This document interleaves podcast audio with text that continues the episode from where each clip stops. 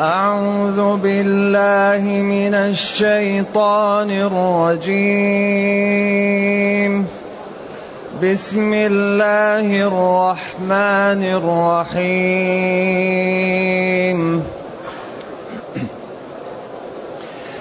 يا أيها الذين آمنوا لا تتخذوا عدوي وعدوكم أولياء. لا تتخذوا عدوي وعدوكم أولياء تلقون إليهم بالمودة. وقد كفروا بما جاءكم من الحق يخرجون الرسول وإياكم أن تؤمنوا بالله ربكم إن كنتم خرجتم جهادا في سبيلي وابتغاء مرضاتي تسرون إليهم بالمودة وأنا أعلم بما أخفيتم وما أعلنتم ومن يفعله منكم فقد ضل سواء السبيل.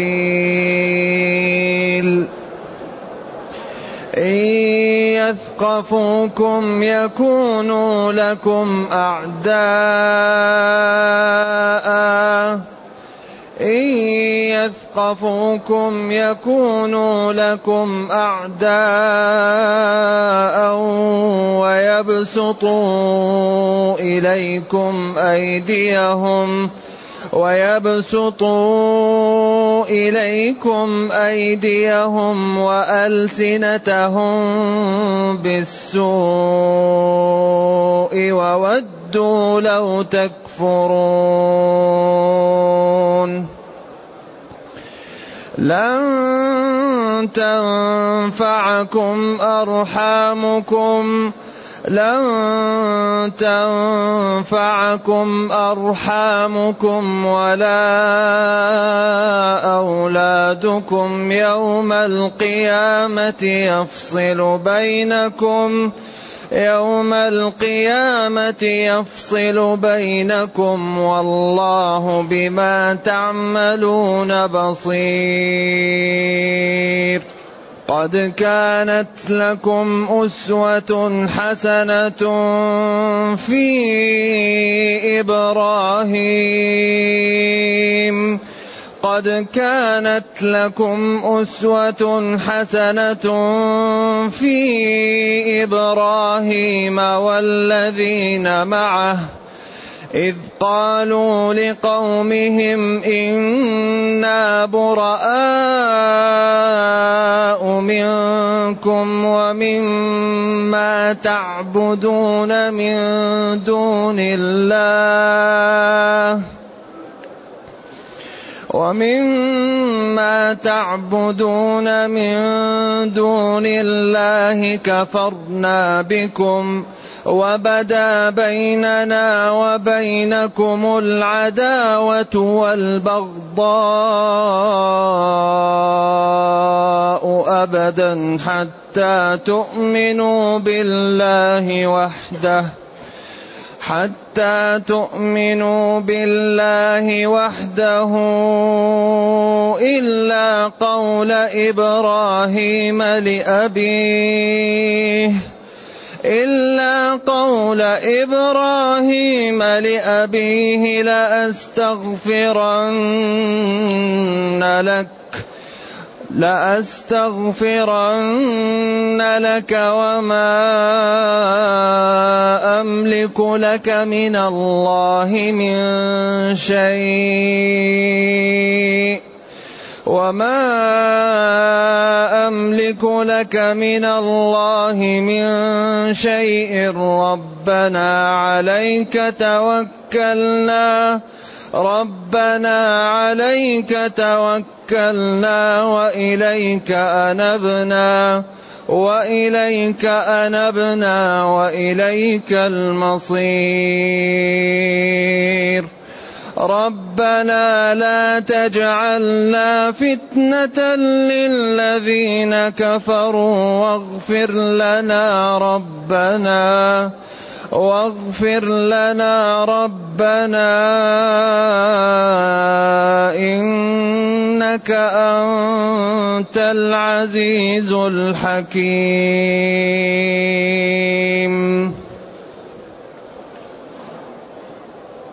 الحمد لله الذي أنزل إلينا أشمل الكتاب وأرسل إلينا أفضل الرسل وجعلنا خير أمة أخرجت للناس فله الحمد وله الشكر على هذه النعم العظيمة والآلاء الجسيمة والصلاة والسلام على خير خلق الله وعلى آله وأصحابه ومن اهتدى بهداه. أما بعد فإن هذه السورة من السور المدنية باتفاق. وهي تسمى سورة الممتحنة لقوله فامتحنوهن.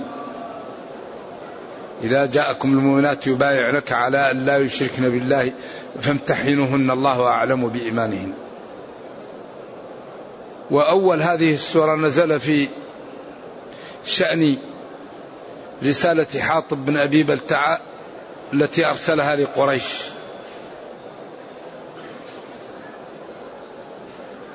فنزل جبريل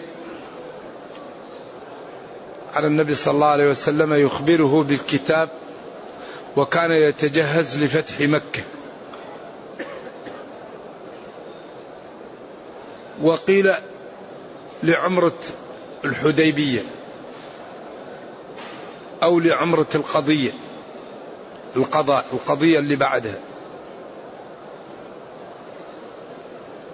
فأرسل عليا والزبير والمقداد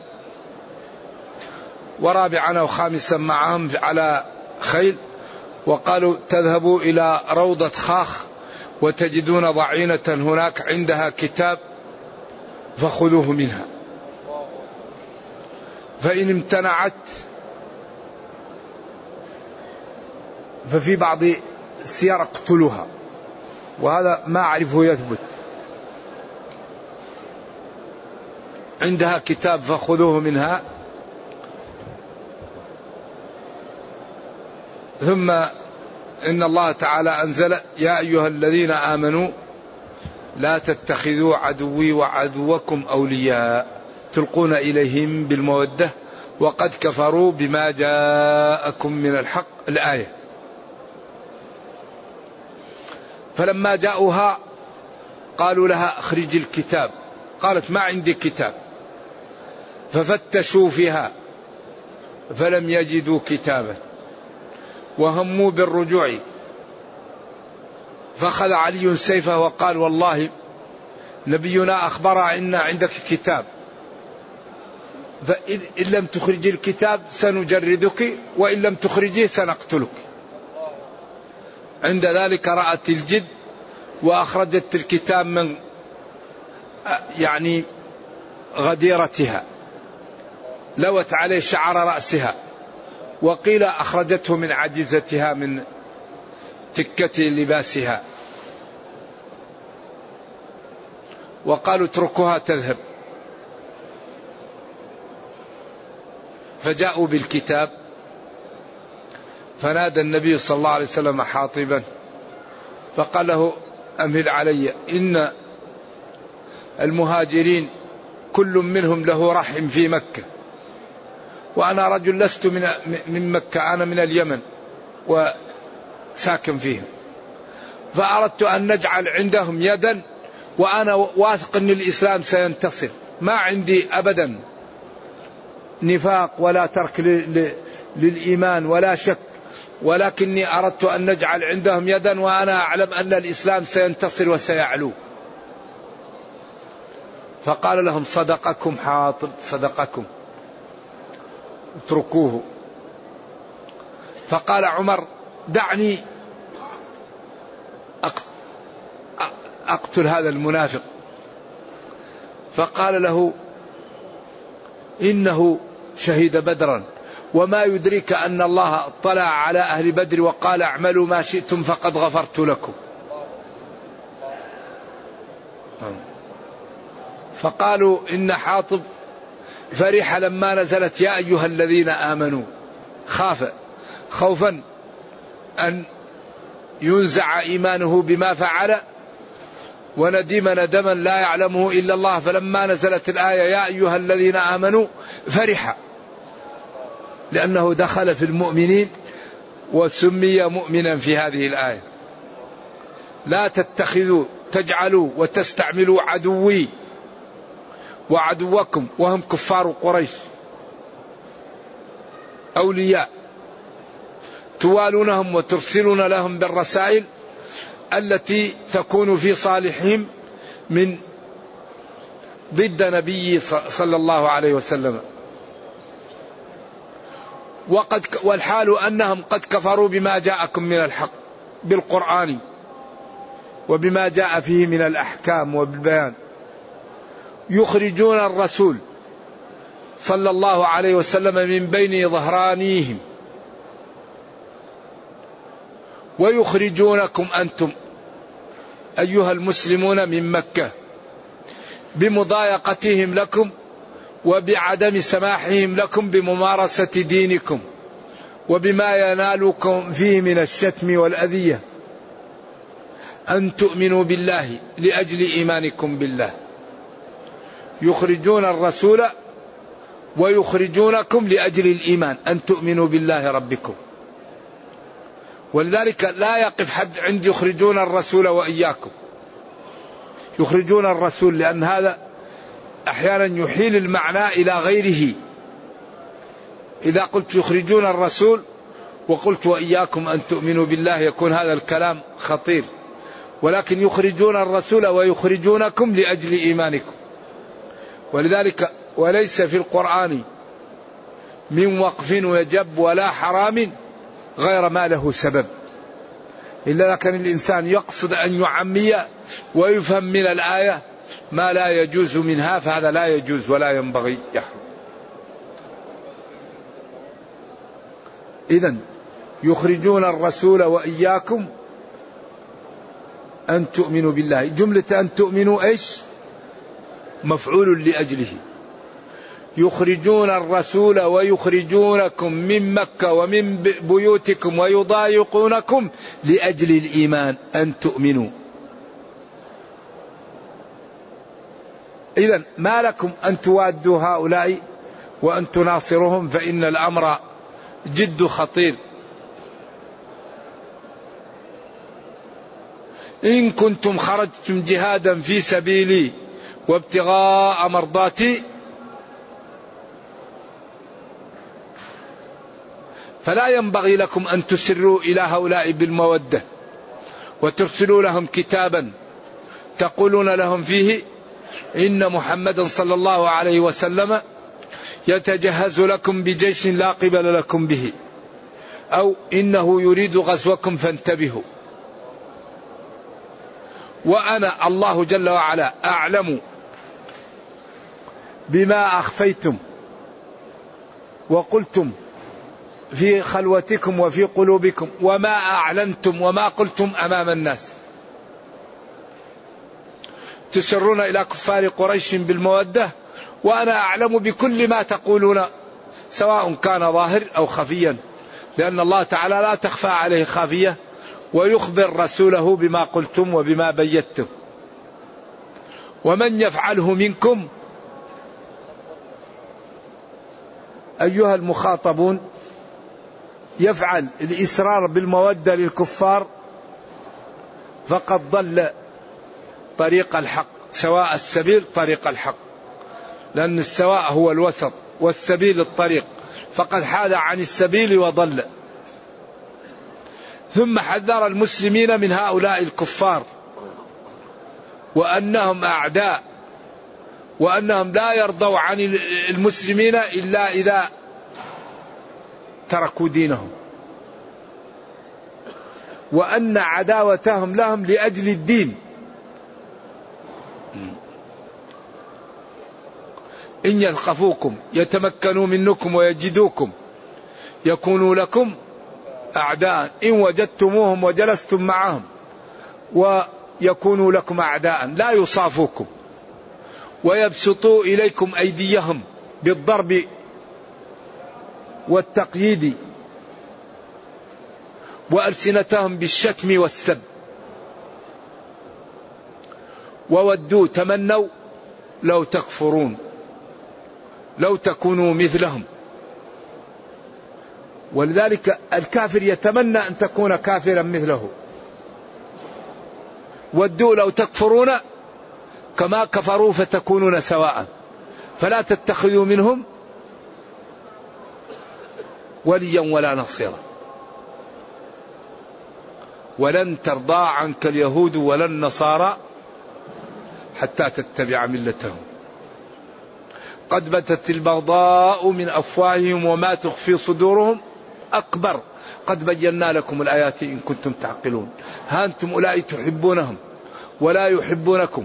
وتؤمنون بالكتاب كله. وإذا لقوكم قالوا آمنا. وإذا خلوا عضوا عليكم الأنامل من الغيظ. اذا الكفار والمنافقون هؤلاء واليهود هؤلاء لو تصافوهم لا يصافونكم. ولو تودوهم لا يودونكم. لأن كراهيتهم لكم ناشئة عن الإيمان. فما دام فيكم الإيمان لا تزول الكراهية. ثم بين لي للجميع لن تنفعكم أرحامكم ولا أولادكم. إن كانوا كافرين يوم القيامة يفصل بينكم يفصل بينكم يفصل بينكم يف يفصل بينكم يفصل بينكم يفصل بينكم يفصل بينكم. أربع قراءات كلها سبعية. وكلها يوم القيامة يمايز بينكم. المتقون والمسلمون في الجنة وفي عليين والكافرون في النار وفي الجحيم. لا علاقة بين الأقرباء يوم القيامة. لن تنفعكم أرحامكم ولا أولادكم يوم القيامة. خلاص. يفصل يفصل يفصل. يفصل يفصل يفصل يفصل يفصل يفصل. كلها أربع قراءات سبعية. إذا الذي يعقل ويفهم يعلم أن المودة هي المودة على الدين. الرابطة الحقيقية هي رابطة لا إله إلا الله. أما الرابطة على غير لا إله إلا الله متقطعة. ما في. رابطة لا إله إلا الله ورابطة الدين هي التي تبقى وهي التي أواصرها تكون. أما الرابطة التي على النسب يموت الإنسان ينتهي. يوم يفر المرء من أخيه وأمه وأبيه. وصاحبته وبنيه وفصيلته التي تؤويه. يود المجرم لو يفتدي من عذاب يومئذ بكل شيء. لكن الأخلاء يومئذ بعضهم لبعض عدو إلا المتقين. هذه هذه هي الأواصر اللي تبقى. إذا أما القرابات والأخوة والصداقات اللي على الدنيا أو على المعصيات هذه تتلاشى. القول يقول الذين استضعفوا للذين استكبروا لولا أنتم لكنا مؤمنين. قال الذين استكبروا للذين استضعفوا أنحن صددناكم عن الهدى بعد إذ جاءكم بل كنتم مجرمين النار مثواكم خالدون فيها. خلاص. ما كلكم كفرتم خلاص لكم النار. نرجو الله السلام والعافية. وهذا يقال لنا ونحن في الدنيا لنعتبر ونأخذ الحيطة. الواحد يحتاط. إذا لن تنفعكم أيها المخاطبون أرحامكم أقرباؤكم ولا أولادكم الذين كفروا. يوم القيامة تتمايزون. يكون أهل الجنة في الجنة وأهل النار في النار ولا علاقة بينهما. والله بما تعملون بصير. أي بعملكم أو بالذي تعملونه. وسيجازي كلا بعمله. الله المعبود بحق بالذي تعملونه أو بعملكم. ما موصولة أو مصدرية وهذا كثير.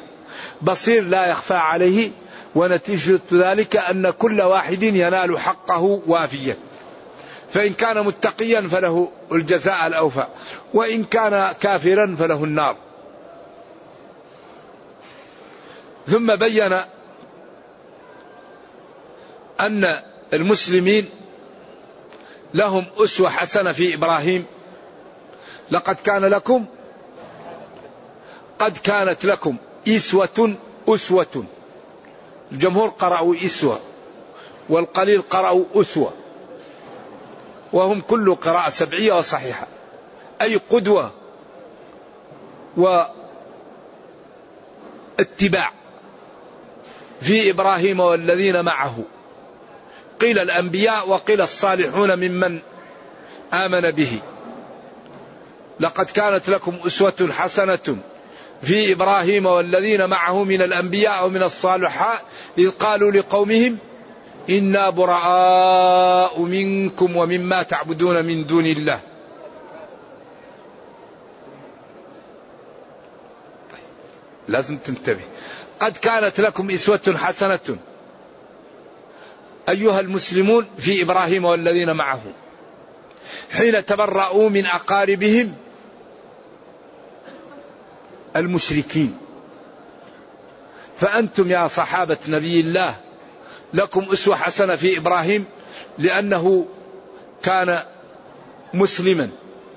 ما كان إبراهيم يهوديا ولا نصرانيا ولكن كان حنيفا مسلما. أنا أوحينا إليك أن اتبع ملة إبراهيم.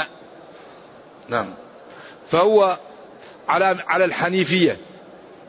قد كان لكم أسوة حسنة في إبراهيم والذين معه. حين قالوا لقومهم الكفار إنا براء منكم.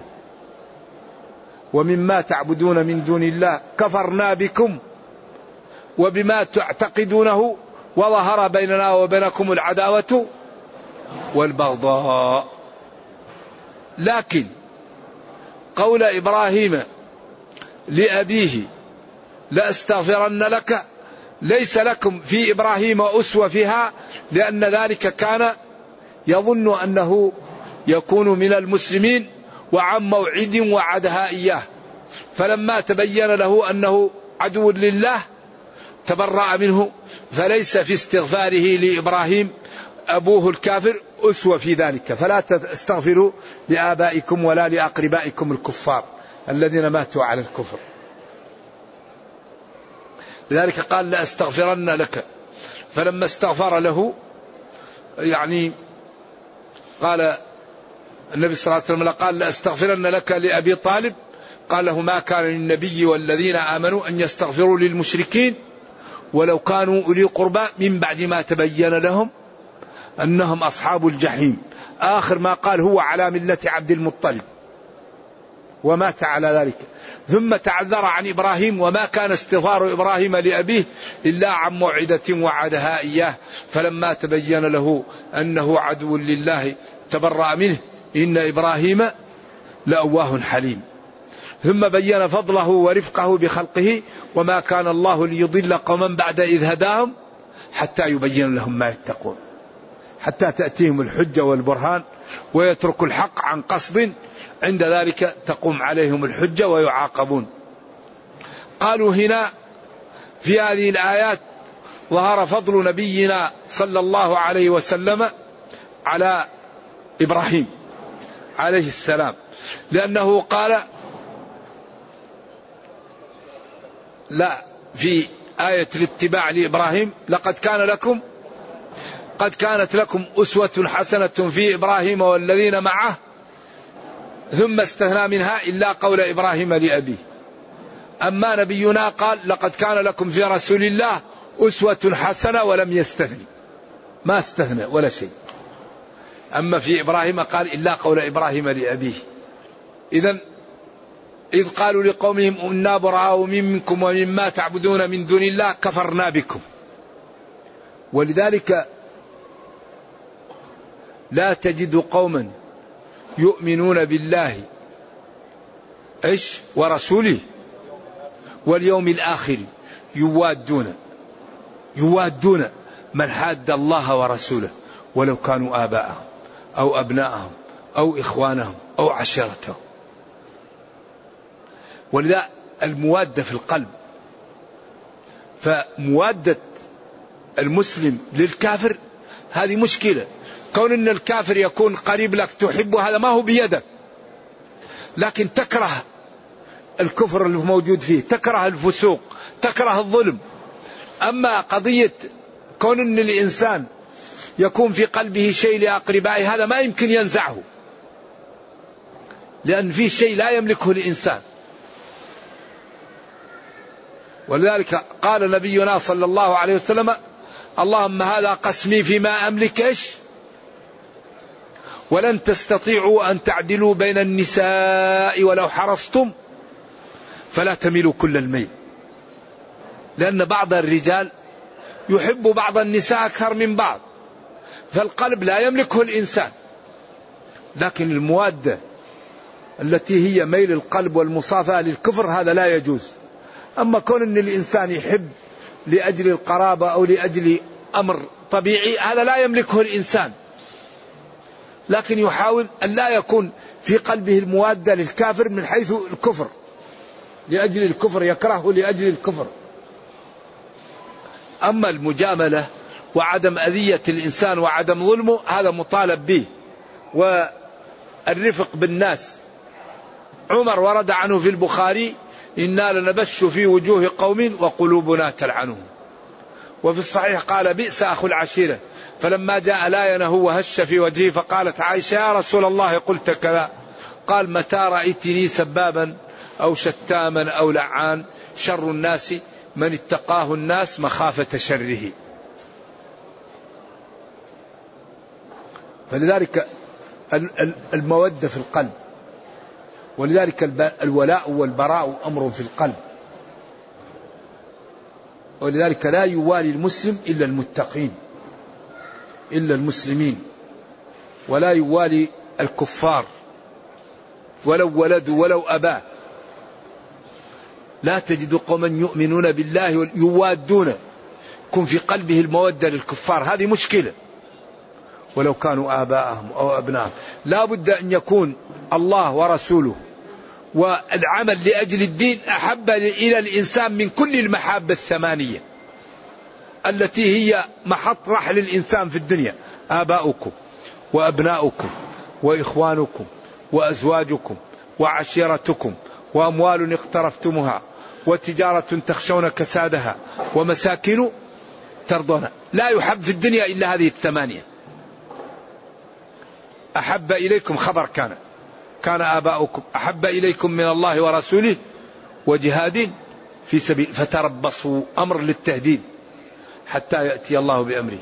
إذا لا بد أن يكون المسلم أحب إليه شيء رضا الله. ما يرضاه الله. أكره شيء عليه ما يسخطه الله. ما لا يحبه الله. هذا هو المسلم. يكون محاب الله قبل محابه وما يكره الله يكرهه قبل كل شيء. هذا هو المؤمن. أما إذا كان المسلم ماله وولده قبل دينه هذا مشكل. لا بد أن يقدم الدين على المال والولد. إنما أموالكم وأولادكم فتنة. والله عنده أجر عظيم. لا بد أن نقدم الدين على المال والولد. على النفس وعلى الولد المال والولد. لأن هذه محبتهم في القلب عجيبة لكن لا بد أن نقدم الدين تدينا.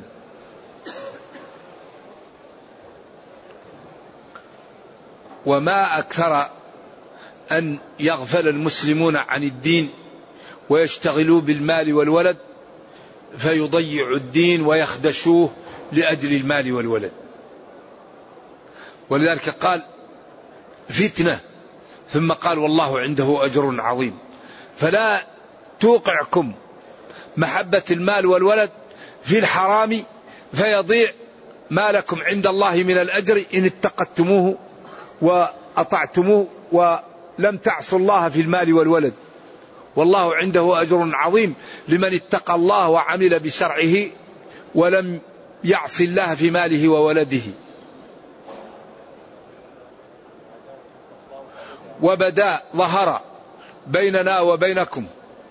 أيها الكفار قريش العداوة والبغضاء. العداوة هي الكراهة والبغضاء نفسه هو جانب ينوب العداوة عن البغضاء.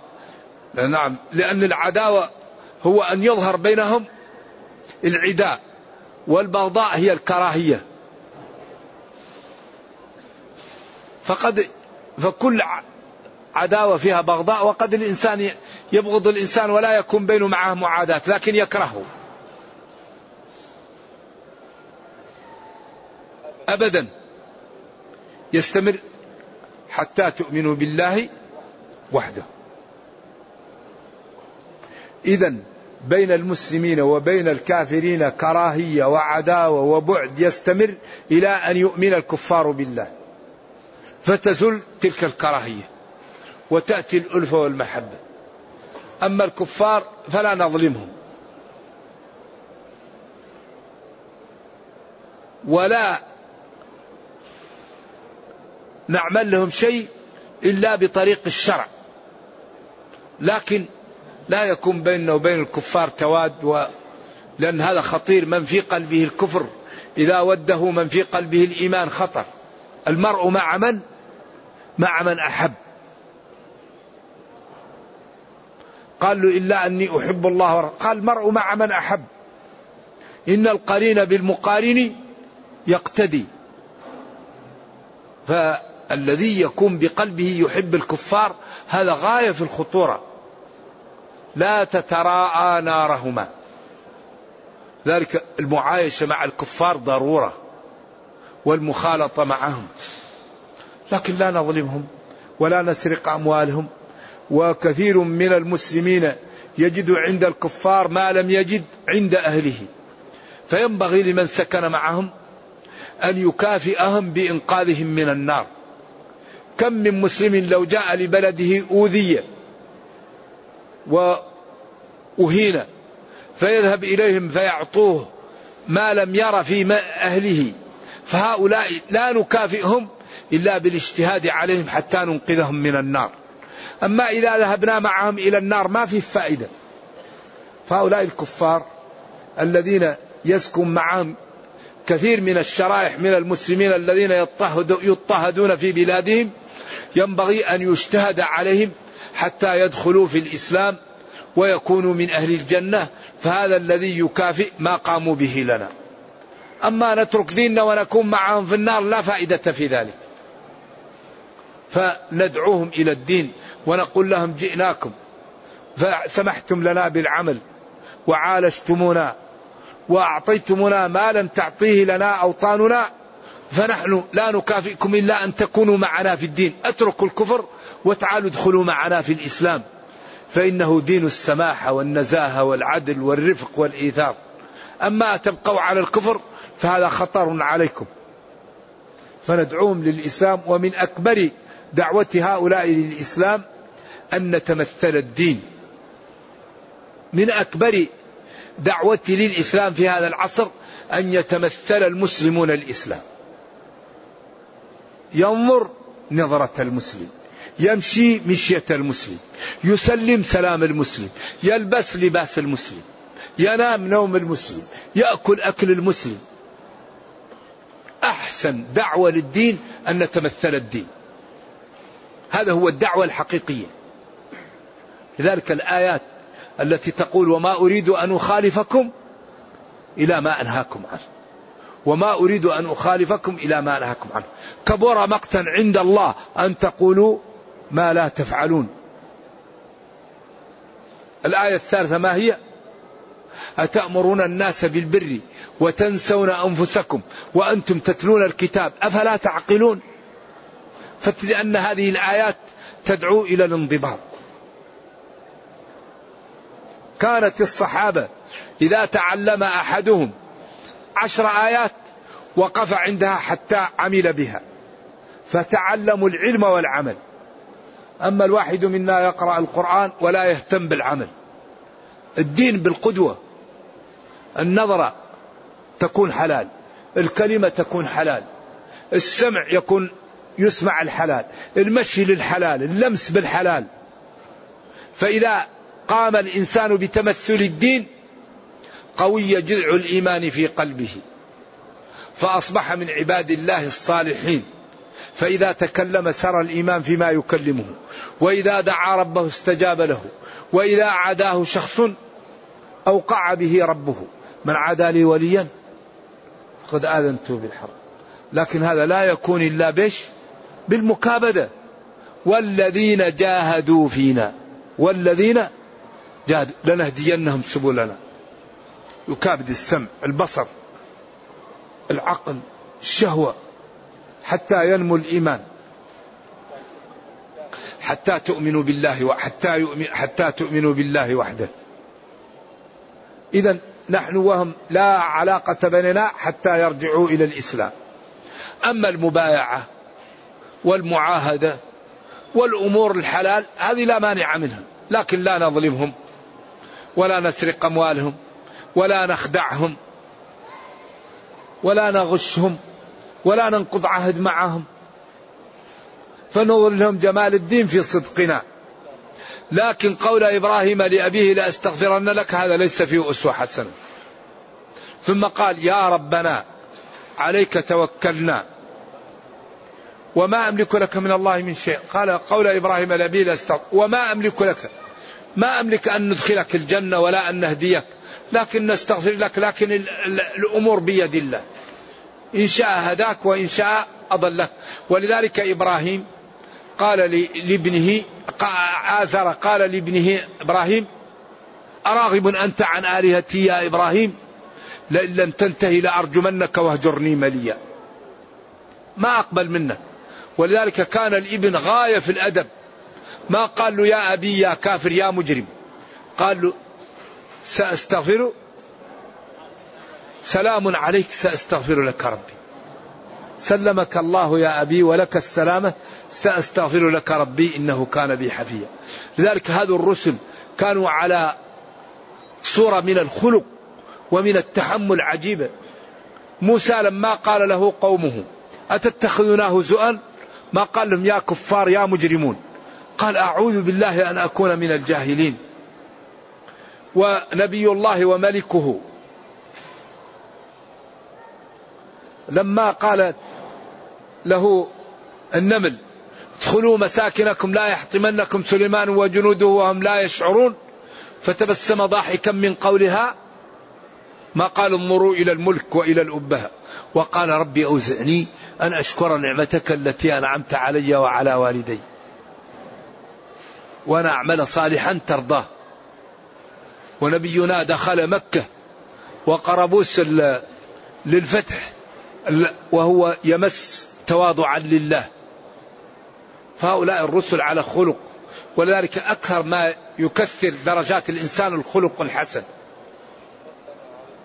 ربنا عليك توكلنا اتكلنا عليك واعتمدنا عليك وإليك رجعنا من ذنوبنا.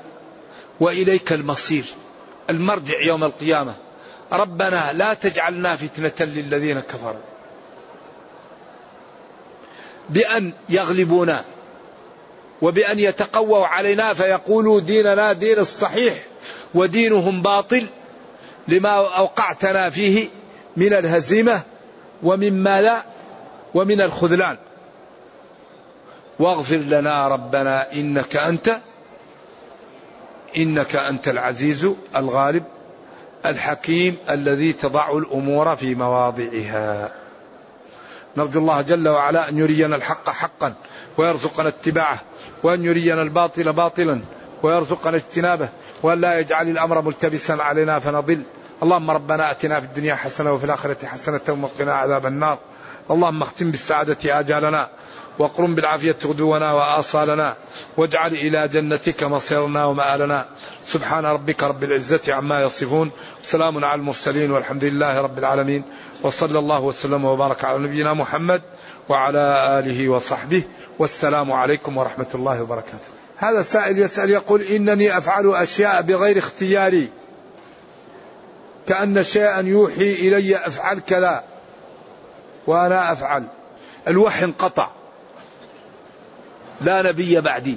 وبعدين إذا كان الذي يقول لك افعل كذا خير هذا هاجس خير افعله.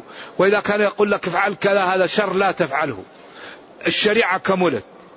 الله أنزل اليوم أكملت لكم دينكم. وخاطب نبيه ممتنا عليه ونزلنا عليك الكتاب تبيانا لكل شيء. ونبينا قال ألا إني أوتيت القرآن ومثله معه وقال له ربه لتبين للناس ما نزل إليهم. فكل شيء منتبه. فإذا جاءك إلهام بالخير افعله. وإذا جاءك إلهام بالشر اتركه.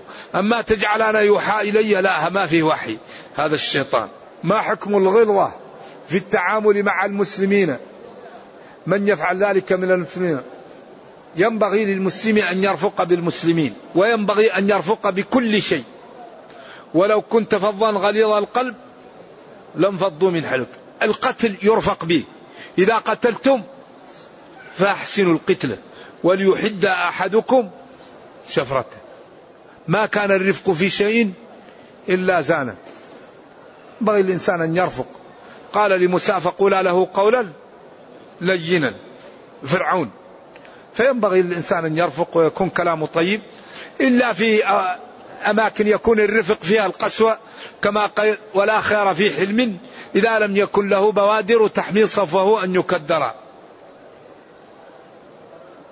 ولا خير في إيش؟ كريم إذا ما أورد الأمر أصدر.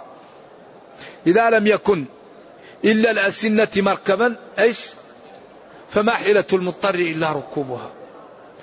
إذا كان بعض الناس لا يقبل إلا ب نقول له يا أخي نرجو الله السلام والعافية. هذا الذي تقول ضلال. وانتبه وأنت لا تفهم. لكن لا أقول هذا إلا إذا إيش؟ إذا كان آخر الدواء الكي. أما إذا كان يفهم بالرفق الرفق أولى. نعم. الآية عامة لكل من فعل هذا الفعل لأن العبرة بعموم الألفاظ لا بخصوص الأسباب. تفسير الآية وأحسن كما أحسن الله إليك. الله أعطاك البصر أعطاك السمع أعطاك العقل أعطاك ما أعط... نعم لا تنتهي. فأحسن إلى خلقه. أحسن إلى الناس كما أحسن الله إليك. هذا خلق الله لا يريد أن يظلموا. جعل في كل كبد رطب أجر. دخلت امرأة النار في هرة ودخلت امرأة بغي الجنة بسبب كلب سقته. هذا حقوق الحيوان قبل الإنسان في الإسلام. إسلام دين عجيب. فلذلك أمر بالإحسان في كل شيء. فالإنسان يحسن إلى الناس ويحسن إلى الخلق ويرفق ويكون طيب ولا يكمل إيمان الإنسان حتى يحب لإخوانه ما يحب لنفسه. ولذلك في مسلم والله لا يؤمن أحدكم وفي الصحيحين لا يؤمن أحدكم حتى يحب لأخيه ما يحب لنفسه. هذا لا تعارض بينه. أوصيكم بجهة معينة أنكم لا تظلموهم ولا هم رحم عندكم ولكن حاول لا يأكل طعامك إلا تقي لأنك إذا أردت أن تدعو الناس وإذا أردت أن تكون لك صداقة وإذا أردت أن تكون لك آآ آآ يعني ناس يأتوك ويأتيهم اختر الأتقياء. لا تأخذ غير الأتقياء. يصاحبوك ويأكلوا طعامك ويملوا صحيفتك من الذنوب. لأن غير التقي يأكل لك الغيبة. غير التقي يغير صدرك. غير التقي لا يؤمن. فلا تصحب إلا تقي ولا يأكل طعامك إلا تقي. ولا تمشي إلا مع تقي. إن الصديق على الصديق مصدق. ولا أن يعادي عاقلا. خير له من أن يكون له صديق أحمق. فاربأ بنفسك أن تصادق أحمقا. إن الصديق على الصديق مصدق. فلذا لا يصحب الإنسان إلا الفضلاء والنبلاء. أما الأشقياء والفساق وعدم الأتقياء هذا يبتع الواحد إذا رآهم يحاول أن إيش؟ أن لا يأذيهم ويحاول أن يرفق حتى يسلم منهم ويمشي. يقول هل حديث النفس الذي يقع للإنسان فيحزنه. يكون من النجوى الشيطان. هي أعم من هذا لكن لا مانع لأن الشيطان يقول لك أنت فعلت كذا وكذا وهذا غير جيد وهذا أمر غير طيب يحزنك. فإذا أردت تصلي لا تجد خشوع فإذا أردت تقرأ القرآن لا تجد تفهم. فيحاول أن يقوضك لإيقاع الحزن في قلبك. لا تفعل هذا. أنت تبت من العمل وانتهى. وبعدين قال احرص على ما ينفعك إيش؟ ولا تعجزن ولا ولا تقل لو أني فعلت وما فعلت. احرص على ما أمشي قدام. لا تحاول أن تنظر فيما فات يحزنك ويضيع عليك الوقت. اللي فات فات تب إلى الله وامشي قدام. أعمل عمل طيب الآن واشتغل. احرص على ما ينفعك إيش؟ ولا تعجزن ولا تقل لو أني فعلت كذا وكذا. هذا يضيع الوقت. ويأتيك بالتشويش ولا يخليك تشتغل. هذا دين آية في الجمال. ما الفرق بين الاقتباس والمحاكاة من القرآن؟ الاقتباس أن تأخذ آية أو حديث وتجعله في كلامك. كما قال وإن تبدلت بنا غيرنا فحسبنا الله ونعم الوكيل. أيوه يقتبس من القرآن. والمحاكاة هو أن يأتي بالمعنى ويأتي به في أسلوبه لكن ليس الكلام. نعم. ما معنى إن إبراهيم لأواه؟ يتأوه لي يقول آه كثير الرجوع إلى الله كثير التوبة حليم. إذا عمله له الإنسان شيء لا لا يؤاخذه به. كثير الأسف على تقصيره. نعم. كيف يتخلى المرء؟ إيش؟ يتخلص المرء من من العيب من العجب. يتخلص المرء من العجب بمعرفته لبدايته ومعرفته لنهايته وبما لا يحمل بين ذلك. هذا أكبر سبب للتخلص من العجب. ما ما بداية الإنسان؟ فلينصر مما خلق ماء أيوة. مهين أمشاج نبتليه ونهايته ماذا جيفة. ميتة فيها الله, الله أعلم به. وهو بين ذلك يحمل في بطنه ما لا يخفى عليكم. أين التكبر؟ كيف يتكبر؟ وبدايته نطفة. ونهايته جيفة. ميتة. وهو بين ذلك يحمل ما لا يخفى عليكم. أين يأتي التكبر؟ من تأمل هذا لا يتكبر. نعم نرجو الله السلام والعافية.